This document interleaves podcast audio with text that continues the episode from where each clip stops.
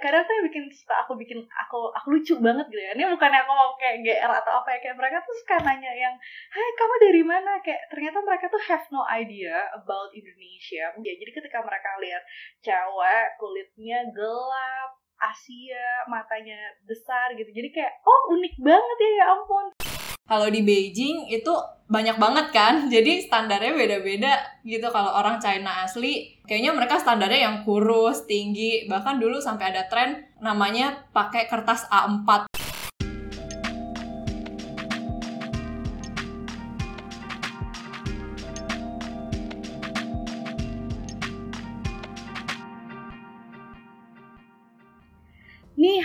Sobat Baper Beijing. Selamat datang di episode kelima Baper Beijing. Di podcast Baper Beijing kali ini Gue Alivia Anandita bakal temenin kalian sebagai host Di bincang-bincang ala permit Beijing Atau Baper Beijing Untuk ngobrolin hal-hal yang seru dan informatif. Nah, standar kecantikan itu kan beda-beda ya. Jangankan di tiap negara Buat tiap individu aja udah pasti beda. Buat gue ganteng atau cantik Menurut Natasha belum tentu. Atau bahkan buat orang lain juga belum tentu. Karena topik ini sangat fenomenal Dan sangat menarik untuk open discussion Gue mau ajak narsum gue yang kece Sekaligus pemerhati hubungan interpersonal. Karena teman internasionalnya banyak banget. Dan untuk ngomongin standar kecantikan atau kegantengan di Beijing. Karena kita berdua sama-sama punya pengalaman tinggal di Beijing untuk sekolah, kita mau bahas nih seperti apa sih standar ganteng atau cantik kalau di Beijing. Mungkin anak-anak baru yang mau sekolah di Beijing kepo nih, wah gimana nih kalau gue mau dapat pacar foreigner misalnya, atau kira-kira yang ganteng atau yang cantik itu seperti apa sih kalau di Beijing? Nah, gue sapa dulu ya narsum kita. Hai Natasha, halo. Kita bakal bahas tentang beauty standard atau kecantikan atau kegantengan di Beijing nih pada umumnya. Sebelum kita masuk ke topiknya, silahkan buat narsum untuk memperkenalkan diri. Silahkan, monggo. Hai juga Alivia, salam kenal ya buat host semua anggota Permit dan pendengar setiap podcast Permit Beijing. Hari ini kita bakal santai dan seru-seruan bahas beauty standard. Iya, jadi pertama-tama ada pepatah ya kalau nggak kenal tuh maka tak sayang gitu. Jadi aku mau perkenalan diri dulu. Aku Natasha, aku alumni, pernah kuliah di Beijing, tepatnya di Capital Normal University, jurusan International Business and Trade selama 3 tahun. Dan lulus pada bulan Juli kemarin 2019 untungnya bukan pas Desember pas lagi corona coronanya. Jadi kalau gitu sih aku udah panik mungkin di sana terjebak. Jadi kalau ditanya keseharian aku di sana jadi weekdays itu aku lebih sering pergi ke kelas. Kalau weekend aku pergi jalan-jalan sama temen kuliah ke mall atau pergi ke acara komunitas orang Indonesia. I see. Oke, nah gue juga mau kenalin diri dulu nih buat para pendengar podcast Beijing yang mungkin uh, baru join juga. Kenalin nama gue Alivia Anandita, biasa dipanggil Deta. Nah kebetulan gue itu sekarang sedang menjalani studi di Tsinghua University Beijing. Semester akhir lagi sibuk-sibukkan tesis untuk jurusan International Development di School of Public Policy and Management. Jadi emang ya belajarnya agak-agak kaku dikit lah karena soal-soal tentang pemerintahan gitu. By the way nih, selama lo tinggal di Beijing sebagai mahasiswa, menurut lo ya, orang-orang di Beijing atau teman-teman internasional di Beijing itu sadar nggak sih tentang pentingnya penampilan atau physical appearance? Jadi karena kampus aku dulu international campus, jadi nggak ada teman kelas yang benar-benar orang China gitu loh. Tapi itu berasal dari beragam negara, hmm. kayak Italia, Korea, Thailand, Laos, Jepang, sama orang Indo juga ada. Kalau menurut aku mereka semua peduli akan physical appearance. Kayak orang Italia misalnya, mereka ke kelas udah kayak fashion show. Cool. Kalau orang Korea udah kayak brand ambassador skincare semua, cakep-cakep gitu make upnya. Wow. Dan kalau orang Jepang mereka tuh kayak lebih simple gitu dan kalau yang Asia tuh kayak lebih santai kayak baju kita kayak pergi ke mall gitu pakai kaos celana jeans atau kadang-kadang baju pergi. Nah kalau kampus kamu sendiri ada temen yang dari China nggak atau internasional juga? Nah sama-sama sama kebetulan tuh aku sama kamu tuh programnya sama-sama international program. Nah kalau di China tuh mungkin ada yang bisa join sama teman-teman lokal ada yang emang khusus international program kali ya. Nah aku tuh kebetulan juga yang uh, join sama international program. Nah kebetulan juga mereka pasti sadar lah ya sama penampilan. Tapi kan karena Beijing itu kan beragam banget ya. Mungkin orang-orang yang belum pernah ke Beijing atau nggak tahu tentang sekolah di Tiongkok mungkin mikirnya kalau ya kalau lo kuliah di sana lo temenan bakal sama yang lokal-lokal aja. Oh enggak sama sekali gitu. Karena segala ras bangsa jenis manusia tuh semua kumpul di situ dan Beijing tuh luas banget. Jadi standar kecantikan atau ketampanan tuh bukan lagi kayak warna kulitnya apa rambutnya panjang atau pendek warna rambutnya apa warna matanya apa. Nah itu tuh nggak gitu karena everyone is made up of such as beautiful specific details. Jadi semuanya tuh punya kelebihan dan keunikan keunikannya masing-masing gitu. Tinggal gimana kita yang dikasih kelebihan sama Tuhan dengan segala talentanya bisa maksimalin yang udah diberikan gitu. Kayak misalnya mereka juga olahraga, jaga pola hidup sehat, makan makanan yang bergizi. Terdengar klise sih anyway, tapi ya itu faktanya gitu. Ketika lo merawat diri dengan baik, ya itulah diri lo gitu representasi who you are dengan yang kalian lakukan secara berulang-ulang ya itulah kamu gitu. Contohnya ya kayak misalnya lo, lo rajin ke gym nih misalnya ya wajar dong badan lo bagus atau lo merawat kulit lo ya kulit lo bagus atau you really taking care of your hair gitu misalnya. Nah terus rambut lo juga jadinya hasilnya bagus. Nah itu pasti akan lebih maksimal dibanding orang-orang yang nggak ngerawat diri atau nggak ngejaga, ngejaga kebersihan ya nggak sih?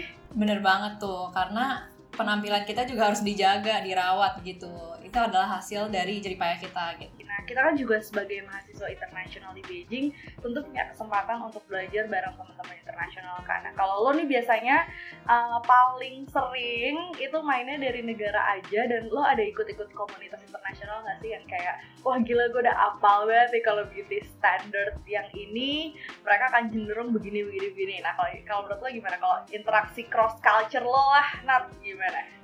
bener banget banyak banget orang dari mancanegara gitu. Uh, yang aku suka dari study overseas itu bisa kenal orang-orang dari seluruh dunia yang punya kebudayaan dan kebiasaan yang berbeda-beda nggak sama.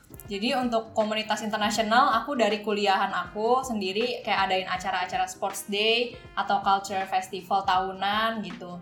Aku juga lebih sering ikut komunitas Indonesia kayak permit atau KKIB keluarga Kata Indonesia Beijing PPIT sama generasi Wonderful Indonesia atau disingkatnya Genwi Tiongkok. Kalau kamu gimana deh? Selama tiga tahun ya? Semua keren kan? Iya keren banget keren banget itu pengalaman lo banyak banget sih. kan banyak banget ya ada orang yang bilang iya lo kalau lagi kuliah di luar negeri ya lo mainnya jangan sama orang-orang Indonesia doang. Gitu sebenarnya orang Indonesia tuh bagus banget untuk support sistem lo. Maksudnya kayak ketika lo cari makan makanan yang lo pengen banget makanan rumah. Nah itu ada ada KBRI yang kayak ah kalian bisa makan di sini makanan Indonesia. Itu kan kita langsung seneng banget kan. Nah terus kalau seandainya sama international students itu tuh kita jadi kayak uh, lebih mengenal kultur luar lah ya. Jadi kayak ya karena banyak juga international studentsnya beauty standardnya beda-beda itu bikin kita jadi tahu kayak oh iya ya ternyata kita tuh punya kelebihan masing-masing yang emang udah dikasih Tuhan harus kita jaga dan rawat baik-baik gitu. Nah menurut lo pribadi nih lo tipe orang yang sadar akan penampilan atau enggak? Kayak lo gue liat-liat sih Nat lo pasti sadar banget ya sama penampilan iya dong aku orangnya iya peduli penampilan sih iya dong itu karena harus. biasanya kita pergi keluar dorm gitu kayak ke acara orang internasional maupun acara orang Indo itu suka ganti-ganti gitu loh. Ada orang lama maupun orang baru gitu yang bakal kita kenal. Nah menurut aku tuh first impression tuh sangat penting gitu. Siapa tahu di situ ketemu jodoh ya kan? Amin amin amin. Iya. Oh jadi lo open ya iya. Jadi lo lo open kalau seandainya uh, itu possible untuk menjalin hubungan sama foreigner. Menarik loh ini. Iya tapi kan budayanya kan beda gitu kan. Jadi harus ada effort lebih lah gitu. Hmm oke okay, I see, I see. Oke, okay. terus uh, tadi aku mau bilang ada pepatah style is a way to say who you are without have, having to speak gitu. Jadi orang dari ngelihat kita aja udah bisa ngelihat kita orangnya tuh kayak gimana, rapi enggak, fashion atau enggak, atau cantik atau enggak gitu tapi eh, nggak uh, harus kayak aku juga ya kalau udah kenal banget misalnya juga bisa santai bare face atau tunjukin aja diri kamu yang sebenarnya just be who you are gitu biar kamu juga nyaman gitu karena setiap, setiap pribadi kan unik ya abis jadi itu. Iya. Terus yang mendukung di Beijing adalah enak banget belanja fashion di mall itu up to date banget trennya. Kadang ada seasonal promo atau di Taobao yang kayak aplikasi marketplace terbesar itu surga sih buat para cewek-cewek. Taupauan ya, taupauan. iya, murah-murah, terus kayak kualitasnya bagus semua, banyak make up, banyak skincare. Jadi aku salah satu orang yang scroll Taobao tiap malam buat hunting beli barang gitu. Kalau kamu gimana, Liv? Iya, aku juga sih kayak taupauan. Terus kayak eh, kegiatanku di Beijing tuh kan biasanya kayak aku main sama teman-teman Indonesia aku, terus aku eh, join juga sama ada komunitas Indonesia, ataupun aku join juga sama teman-teman international students di sana kan. Dan itu beragam banget kayak dari schoolku sendiri aja kayak fakultas lah ya. Di School of Public Policy itu aja kan kayak mostly kebanyakan Middle East, European, um, Amerika Latin banyak gitu kan sama Asia-nya paling ya Indonesia, Southeast Asia nggak terlalu banyak lah gitu. Nah kita tuh semua kumpul jadi satu. Nah kita tuh suka ada yang namanya Tsinghua University Gala Night. Kebetulan waktu itu aku tuh kayak Asia sendiri yang kepilih buat jadi host di acara Gala Night itu. Jadi di acara Gala Night mereka butuh empat representasi dari international students. Itu ada temanku dari Poland, terus dari Gambia, terus sama satu lagi dari Lithuania. Dan aku dari orang orang Indonesia. Nah, Asia itu kebetulan Indonesia karena emang di program international students tuh nggak terlalu banyak lah ah, orang Chinese-nya. Mungkin ada orang Hong Kong, Taiwan gitu, tapi kayak nggak banyak dan kebetulan kayak Lucky Me aku yang kepilih gitu. Nah, ya udah akhirnya aku jadi host di situ. Itu tuh kayak akhirnya bikin aku jadi berbaur dan jadi punya banyak teman internasional dan yang uh, aku kadang tuh yang bikin suka aku bikin aku aku lucu banget gitu ya. Ini bukannya aku mau kayak GR atau apa ya kayak mereka tuh suka nanya yang hai kamu dari mana? Kayak ternyata mereka tuh have no idea about Indonesia. Mungkin karena terlalu jauh kayak di negaranya ya kayak mereka tuh anak-anak Eropa atau anak-anak Amerika Latin tuh kayak oh kamu Southeast Asia? Oh kamu orang Indonesia? Oh uh, oh kamu tuh mereka tuh kayak oh baru tahu baru notice kalau ternyata ada Asia selain China, Jepang, Korea gitu. Karena mereka yang mereka pikir tuh Asian adalah China, Jepang, Korea. Have no idea banget tentang Indonesia. Jadi ketika mereka lihat cewek kulitnya gelap, Asia, matanya besar gitu. Jadi kayak oh unik banget ya ya ampun kayak mereka tuh kayak lucu banget, lucu banget ya ampun. Oh kamu eksotis banget ya gitu. Jadi kayak I was thinking like oh my god kayaknya teman-teman di Indonesia tuh harusnya bangga dengan apa yang udah dikasih Tuhan.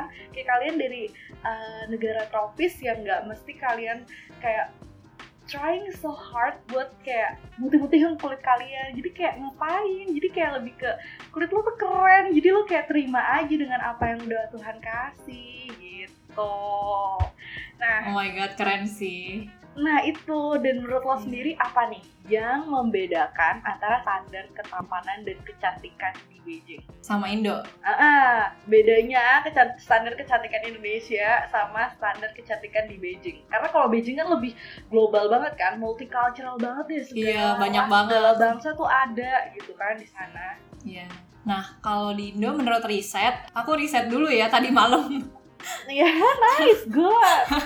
Keren, keren, Kalau keren. dulu standarnya itu kurus, langsing, putih, natural, rambut panjang, modis, selalu jaga Iya, penampilan. yang kayak bihun lah ya. ya rutin perawatan tubuh biar awet muda. Tapi karena adanya arus modern, globalisasi di Indo juga banyak juga campaign untuk bahwa warna kulit apa pun itu cantik, bentuk apa bentuk badan apa pun itu bagus. Jadi kita lebih diajarkan buat eh, bersyukur dan self love gitu. Semua orang pasti punya kelebihan dan kekurangan. Karena yang sempurna kan hanya milik Tuhan. Jadi gimana cara kita ngembanginnya dan maksimalin aja sih potensi yang kita punya itu. Dan eh, menurut aku tren zaman sekarang juga lebih memperhatikan ke inner beauty atau karakter kita. Misalnya kita orangnya tuh punya wawasan yang luas, terus orangnya baik, fun, suka nolong, itu jauh menambah persentase kita jadi makin cantik atau makin ganteng gitu loh. Nice, nice. Nah, kalau di Beijing itu banyak banget kan, jadi standarnya beda-beda gitu. Kalau orang China asli, eh, kayaknya mereka standarnya yang kurus, tinggi. Bahkan dulu sampai ada tren namanya pakai kertas A4. Jadi pinggang atau perutnya itu harus sebesar kertas A4 aja gitu. kurus banget gitu. Oh Iya. terus Iya itu eh, kalau di Beijing ada lagi orang uh, dari Amerika gitu-gitu kan. Kalau mereka kayaknya yang uh, standar kecantikannya ya kalau orang bule gimana sih yang seksi biasanya gitu kan, yang ganteng ya yang keren gitu. yang bodinya kotak-kotak. Six pack gitu ya. ya six pack. Kalau Oh ya kalau di sana juga banyak banget orang Korea karena di Beijing tuh dekat banget sama Korea. Kalau di Yes. peta tuh sebelahan gitu kan. Exactly. Kalau standar cantiknya atau eh, cantiknya orang Korea itu harus kurus ya, itu udah pasti sih. Jadi mereka tuh kayak berlomba-lomba untuk diet, terus kayak kulitnya putih, glowing gitu. Terus eh, beauty standardnya selain cantik juga harus cerdas, bisa tiga bahasa itu sih. eh, Oh, nice. standar untuk kerja di Korea kayak harus bisa bahasa Korea, Inggris sama Mandarin.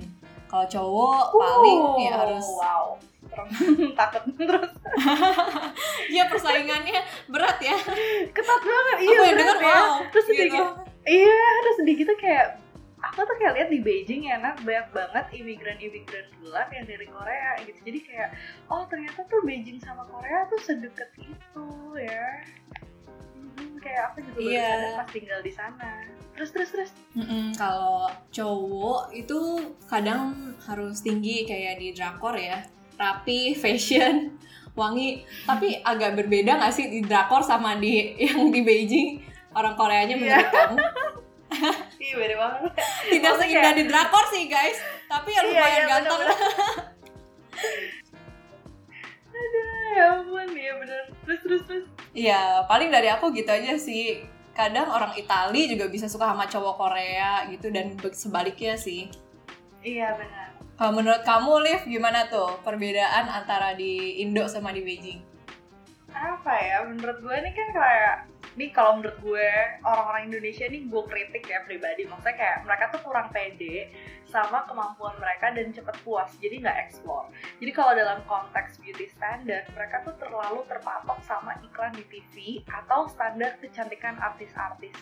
Yang kalau cantik tuh ya mesti putih rambut panjang atau lo mix sama foreigner. Padahal kan Indonesia itu sendiri kan bineka tunggal ika ya beragam banget. Dan kecantikan Indonesia sendiri tuh mayoritasnya yang kulitnya tuh sawo mateng tapi kayak karena tapi malah diputih-putihin terus yang kayak kurang bersyukur gitu deh kayak ikut tren suntik putih dan lain-lain. Itu pilihan sih sebenarnya preference orang masing-masing no judging.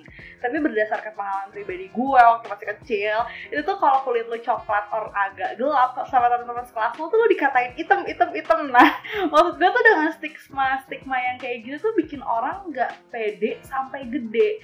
Nah akhirnya tuh orang-orang kayak gini nih yang kayak gue sempet mikir tuh kayaknya mainnya kurang jauh deh atau gimana gitu jadi kalau ke suatu negara dan lo mau standar kecantikan mau tahu gitu ya standar kecantikan di tempat itu tuh gimana lo datang ke toko kecantikannya lo datang ke beauty store-nya. Nah di situ lihat apa sih yang paling banyak mereka jual best sellernya gitu.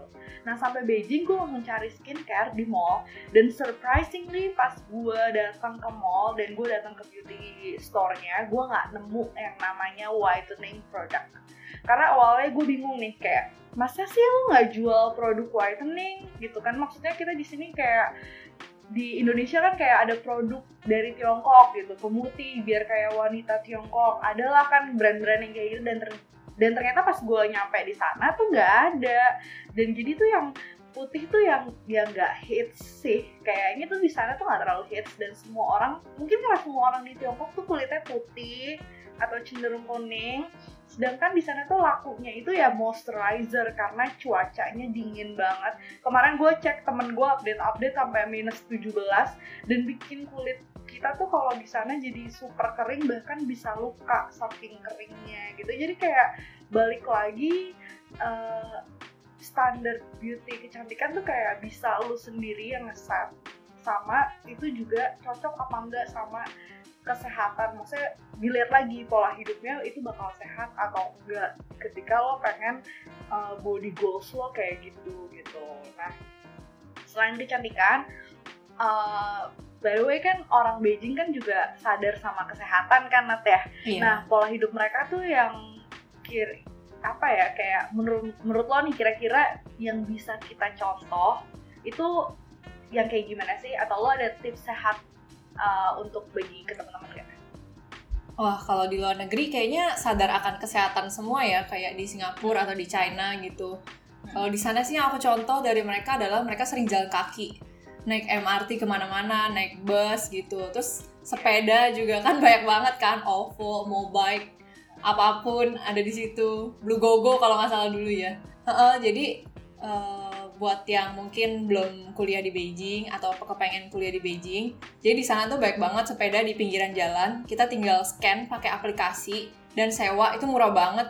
Kayak cuma uh, satu yuan ya per jam. Itu sekitar 3000 rupiah per jam. Dan kita bisa turun di mana aja dan ditinggal gitu loh. Nah, selain itu uh, tips dari aku sih, kadang aku sama temen Korea dan Italia aku lebih milih untuk naik tangga ke lantai 5 atau 9 dom kita setiap balik dari kantin. daripada naik lift. Jadi kadang karena liftnya itu kan cuma dua ya kadang kita oh ya, harus nungguin lift terus kayak ya udah naik tangga aja terus jadi kebiasaan naik tangga. Tapi uh, tapi gue jadi aku, inget temen gue. Terus terus.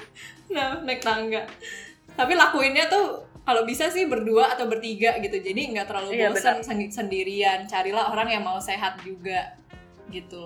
Benar-benar kenapa teman kamu? jadi ingat eh aku jadi inget kayak teman-teman Brazilku gitu kan. Jadi kita habis makan jadi atau mau makan atau sebelum atau setelah makan dia tuh nggak mau ya. Ke kantin kan biasa kantin tuh ada eskalatornya atau ada liftnya atau mau dia naik tangga ya? iya dia naik tangga dong. Gue jadi kayak ya oh ini tuh lima lantai bro. Ini tuh enam lantai gitu. Aduh, aduh.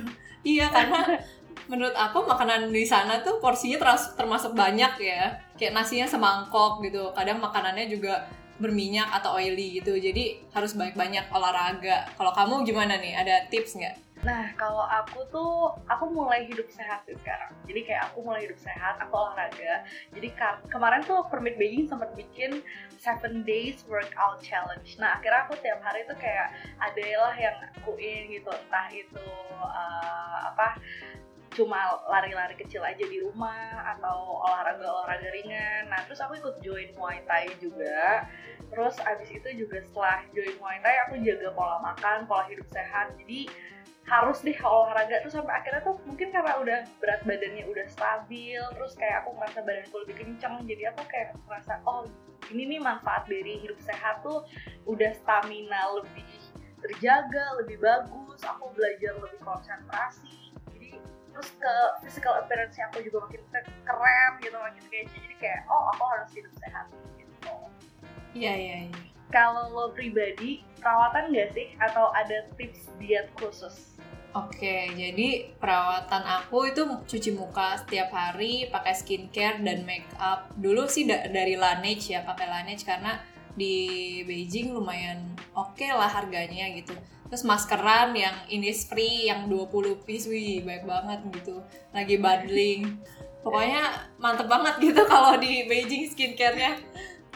Sama lebih murah ya? Iya dibanding di sini sih. Terus pampering self malam-malam.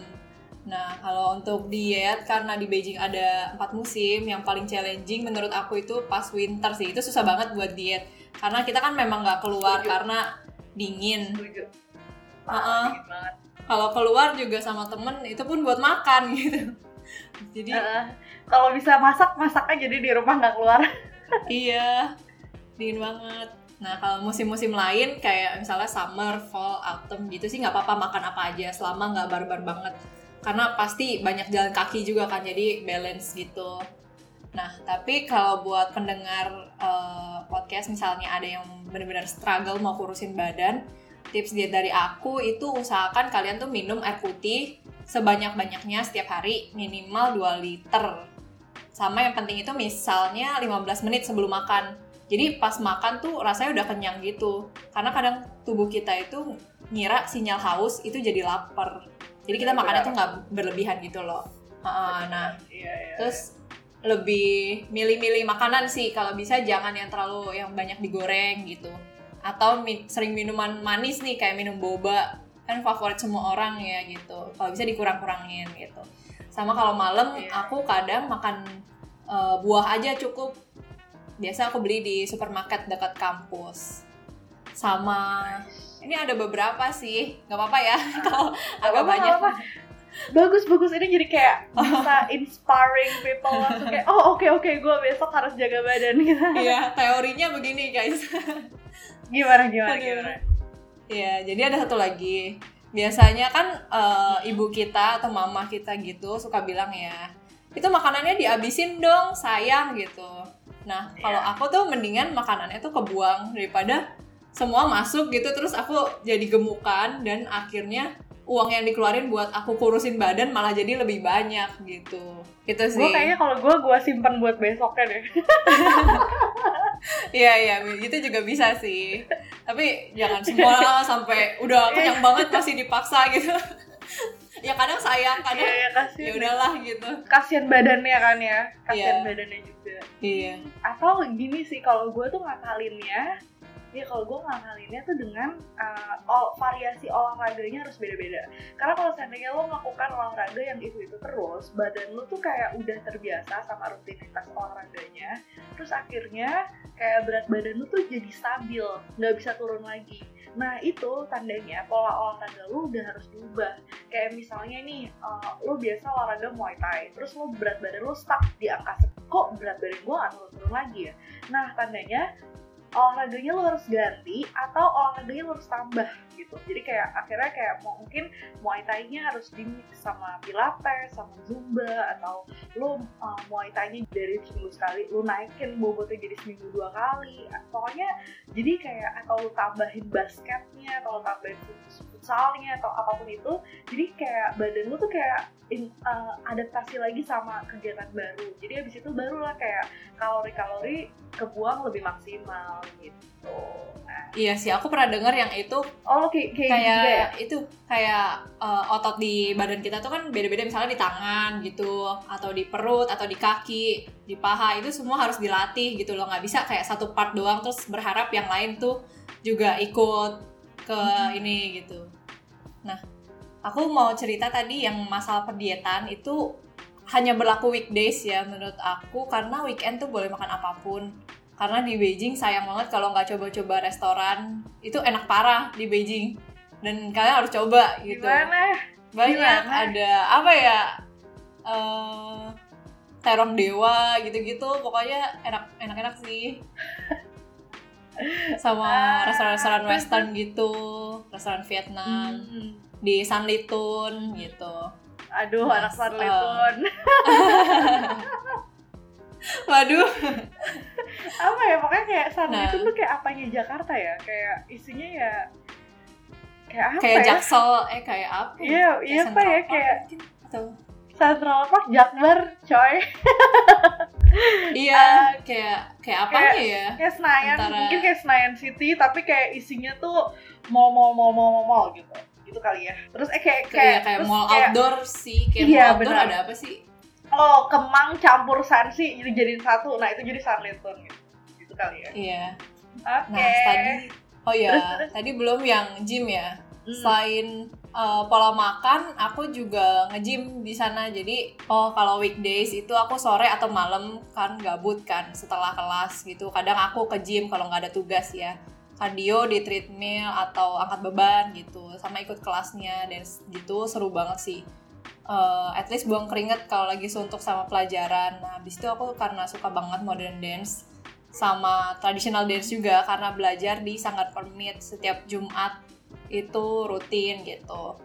Sama bisa perform juga jadi ada ada kebanggaan dan kebahagiaan tersendiri gitu. Nice, cool, cool. Nah, BTW nih ya tentang beauty standard, menurut lo sendiri pilih mana kalau mau cari pacar? Mau yang fisiknya ganteng atau cantik ganteng ceritanya, atau kepribadiannya yang bagus? Kalau mau jujur pasti semua orang yang pertama dilihat itu kan dari penampilan atau muka dulu ya, baru turun ke Exactly. hati. Tapi kepribadian itu juga sangat penting gitu. Misalnya orangnya pinter gitu, wawasannya luas. Itu bakal bikin seseorang tuh jadi menarik. Terus ada faktor lain, misalnya cocok enggaknya sama kita, nyaman enggaknya, se- sefrekuensi enggak. Karena ganteng atau gak ganteng, kayak cantik atau gak cantik, nggak menjamin kalau orang itu bakal setia atau hubungan itu berlangsung lama gitu. dan yang paling penting adalah calon pacar kita ini satu visi saling membangun dan melengkapi kekurangan satu sama lain dan tujuan ke depannya itu nikah gitu loh bukan cuma pacaran yang main-main aja karena setelah tua nanti yang dilihat sih sebenarnya bukan fisik lagi tapi lebih ke teman ngobrol sharing atau tukar pikiran. Kalau ya, Alif cari pacar yang gimana nih? Gimana ya teh jadi tuh kayak tapi gue setuju sih yang lo bilang. Jadi kalau ketampanan atau kecantikan itu tuh kayak lebih ke untuk menggayat jadi kayak untuk menggait karena kayak nggak bohong lah kayak semua orang tuh makhluk. Apalagi cowok ya makhluk visual. Jadi kalau saya ngeliat yang seger-seger gitu kan yang bening-bening pasti dia langsung sah gitu. Matanya langsung nol. Nah jadi tuh kayak kayak kecantikan itu buat menggait gitu. Tapi untuk mempertahankan gimana hubungannya itu pasti udah personality-nya gitu sih. Jadi gue kayak lebih ke ya dua-duanya menurut gue itu penting sih. Kayak harus dieksplor uh, lebih jauh lagi untuk perkenalannya. Nah, menurut ya, harus lo, mengenal lebih jauh. Uh-uh. Terus juga kalau menurut lo gimana nih caranya supaya cantik luar dalam? Jadi biar fisiknya bagus, atau kulitnya glowing, kesehatan stamina semua bagus gitu kan. Tapi pemikiran juga nggak kalah seksi, karena kan ya malu dong masa lo ganteng-ganteng on atau kayak aduh ilfil banget gak sih gitu. Nah menurut lo gimana? cantik keluar dalam atau ganteng keluar dalam itu caranya kita harus bagi waktu ya dalam menjaga badan. Terus kayak self love, piri, skincare yang cocok lah sama kulit kamu. Terus haus akan ilmu. Kalau kata mau di Ayunda kita juga harus cerdas ya. Dan dia nggak pernah bilang kalau dia tuh udah pinter. Makanya dia terus belajar. Kalau udah pinter berarti nggak usah belajar lagi dong. Gitu prinsipnya. Dan selalu berbuat baik sama orang. Karakter kita juga harus baik ya. Kita nggak tahu apa yang bakal terjadi di masa depan.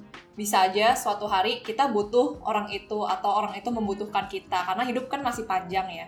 Kayak kolaborasi bisnis eh, sharing-sharing lowongan kerja apa pun tuh bisa dilakukan nantinya. Saran dari aku uh, untuk yang masih kuliah misalnya di Beijing perbanyaklah relasi dan berbuat baik ya. Jadi misalnya uh, kita baik sama 10 orang mungkin satu orang akan berbuat baik balik sama kita. Tapi kalau misalnya kita berbuat baik ke nol orang ya nggak ada yang akan berbuat baik sama kita. Gitu sih dari aku. Kalau Ali sendiri ada pemikiran apa nih apa ya kalau menurut gue tuh kayak apa ya, personally ya kalau kalau soal pasangan gitu ya kayak I don't care about your shoe collections gitu kayak show me your books collections gitu ya ya aku kayak banyak kan cowok-cowok yang kayak banyak gaya banget terus gue kayak iya iya aku tahu kok kamu sanggup beli sepatu mahal iya iya.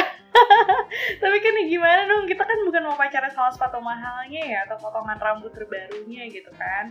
Tapi kayak gimana kita bisa berteman dekat dan support each other to be the best version of us gitu. Kayak nggak sih justru kayak aku kalau cari support system itu kayak yang bisa bikin kita improving ourselves improve our potential yang bisa diajak teamwork gitu. Kayak anak-anak permit Beijing nih kayak masih muda-muda tapi udah pada jago-jago banget main sahamnya. I think it's cool man. Kayak sumpah seriously kayak menurut aku cool banget gitu. Gimana mereka masih muda tapi udah bisa mempersiapkan masa depannya akan gimana. Visioner gitu maksudnya. Dan mereka tuh udah mulai uh, isi-isi kurva asetnya gitu. Jadi aku kayak wow gue amazed banget gitu. Dan nggak cuma likuiditasnya aja atau banyak gaya gitu. Kayak mereka juga udah kreatif sedini mungkin untuk bangun bisnisnya. Karena kayak kalau sama cowok-cowok yang kebanyakan gaya orang gak produktif gitu gue rada males sih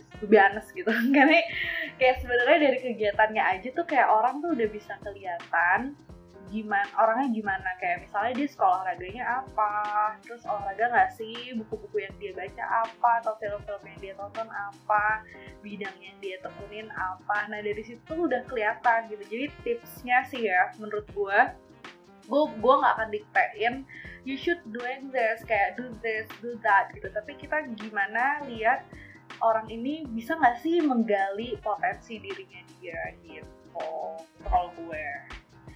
Iya, yang penting mau kerja lah ya. Iya, sama aku pernah dulu tuh pernah bilang ke temen aku kenapa aku mau ikut? Kayak masuk ke permit Beijing tuh hmm. karena aku ngeliat tuh isinya orang-orang wow ini orang-orang yang bener-bener mau maju mau berkembang gitu iya. mau susah gitu. Ngerjain ini itu gitu. Permintaan dari KBRI segala macem. Hebat-hebat semua sih panutan panutan Nah, kalau saran buat muda-mudi Indonesia yang masih suka minder sama potensinya atau kecantikan ketampanan dirinya mereka nih, apa nih pesan-pesan yang mau lo sampaikan? Oke, jadi perlu ditanamkan pada diri kalian untuk mencintai diri sendiri dulu sebelum uh, kalian akan dicintai sama orang lain. Cakep. Ingat, ingat kalian itu cantik-cantik dan ganteng-ganteng dengan gaya kalian sendiri gitu Yeah. Jadi aku punya kalimat yang sebuah kalimat yang bagus banget sayangnya baru aku dengar setelah aku lulus. Jadi kalau ada orang nih yang menghujat kalian atau menjelekan kalian, padahal aslinya nggak begitu, kalian uh, pikirin aja, tanamkan di otak kalian bahwa itu cuma sebuah opini dan bukan fakta. Karena faktanya itu hanya kalian yang tahu gitu. Asik. Iya, bener-bener. Yeah. Iya bener sih. Iya, tanemin aja di otak kayak hmm, gitu. Bener. Kayak nah. lo harus percaya sama diri lo sendiri, jangan percaya orang lain.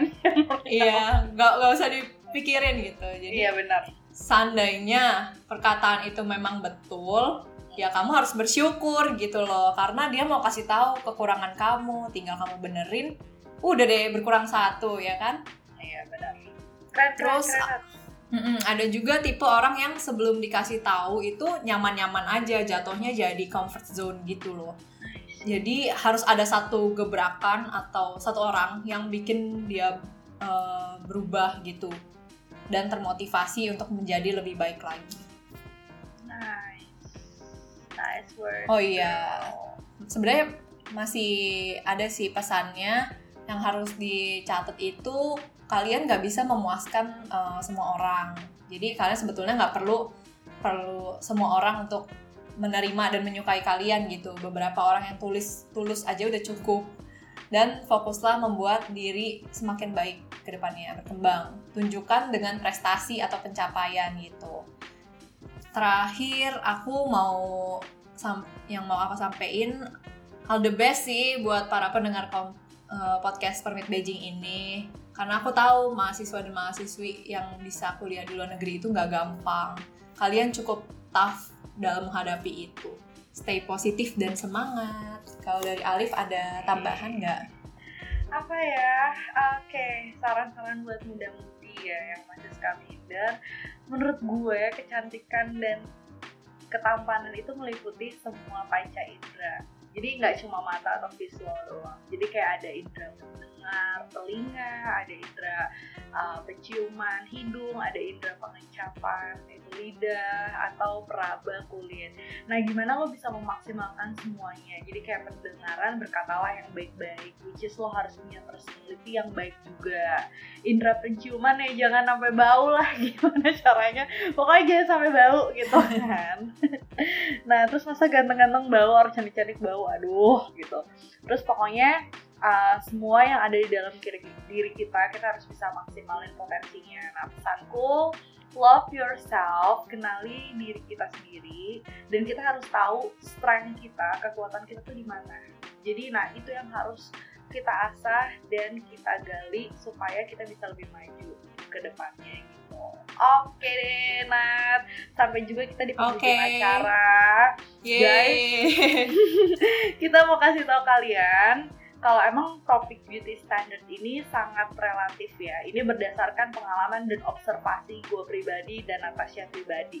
Jadi tidak semua orang Beijing atau international students yang studi di Beijing beranggapan atau sepemikiran sama yang kayak kita pikirin. Karena ini bukan penelitian gitu kan yang sifatnya scientific research melainkan berdasarkan pengalaman pribadi gue dan Natasha. Cuma paling gampang kalau emang kalian kepo banget gimana sih beauty standard di sebuah area atau wilayah tersebut itu paling gampang adalah lihat paling banyak yang dijual di beauty store-nya itu apa. Nah, kalau di Beijing kita emang bukan whitening skincare gitu tapi lebih ke moisturizer untuk melembutkan tapi bukan buat memutihkan. Di sini karena udaranya di Beijing tuh kering jadi kulitnya cenderung kering karena suhunya bisa sampai minus derajat. Oke terima kasih atas yang sudah mendengarkan podcast Barber Beijing atau bincang-bincang ala permit Beijing. Semoga podcast ini bisa menghibur dan memberikan insight agar kalian bisa semakin mencintai diri kalian sendiri. Love yourself, respect yourself, dan jangan lupa follow IG Permit Beijing di @permitbeijing untuk informasi selanjutnya. Sampai jumpa di podcast Barber Beijing bulan depan. Gue dan narsum gue, Natasha. Nat, ada yang mau di- Ya. diomongin lagi? Udah. Udah. Sampai jumpa. Sampai bertemu lagi. Oke, ciao. Dah. Xie xie oh. Cicin.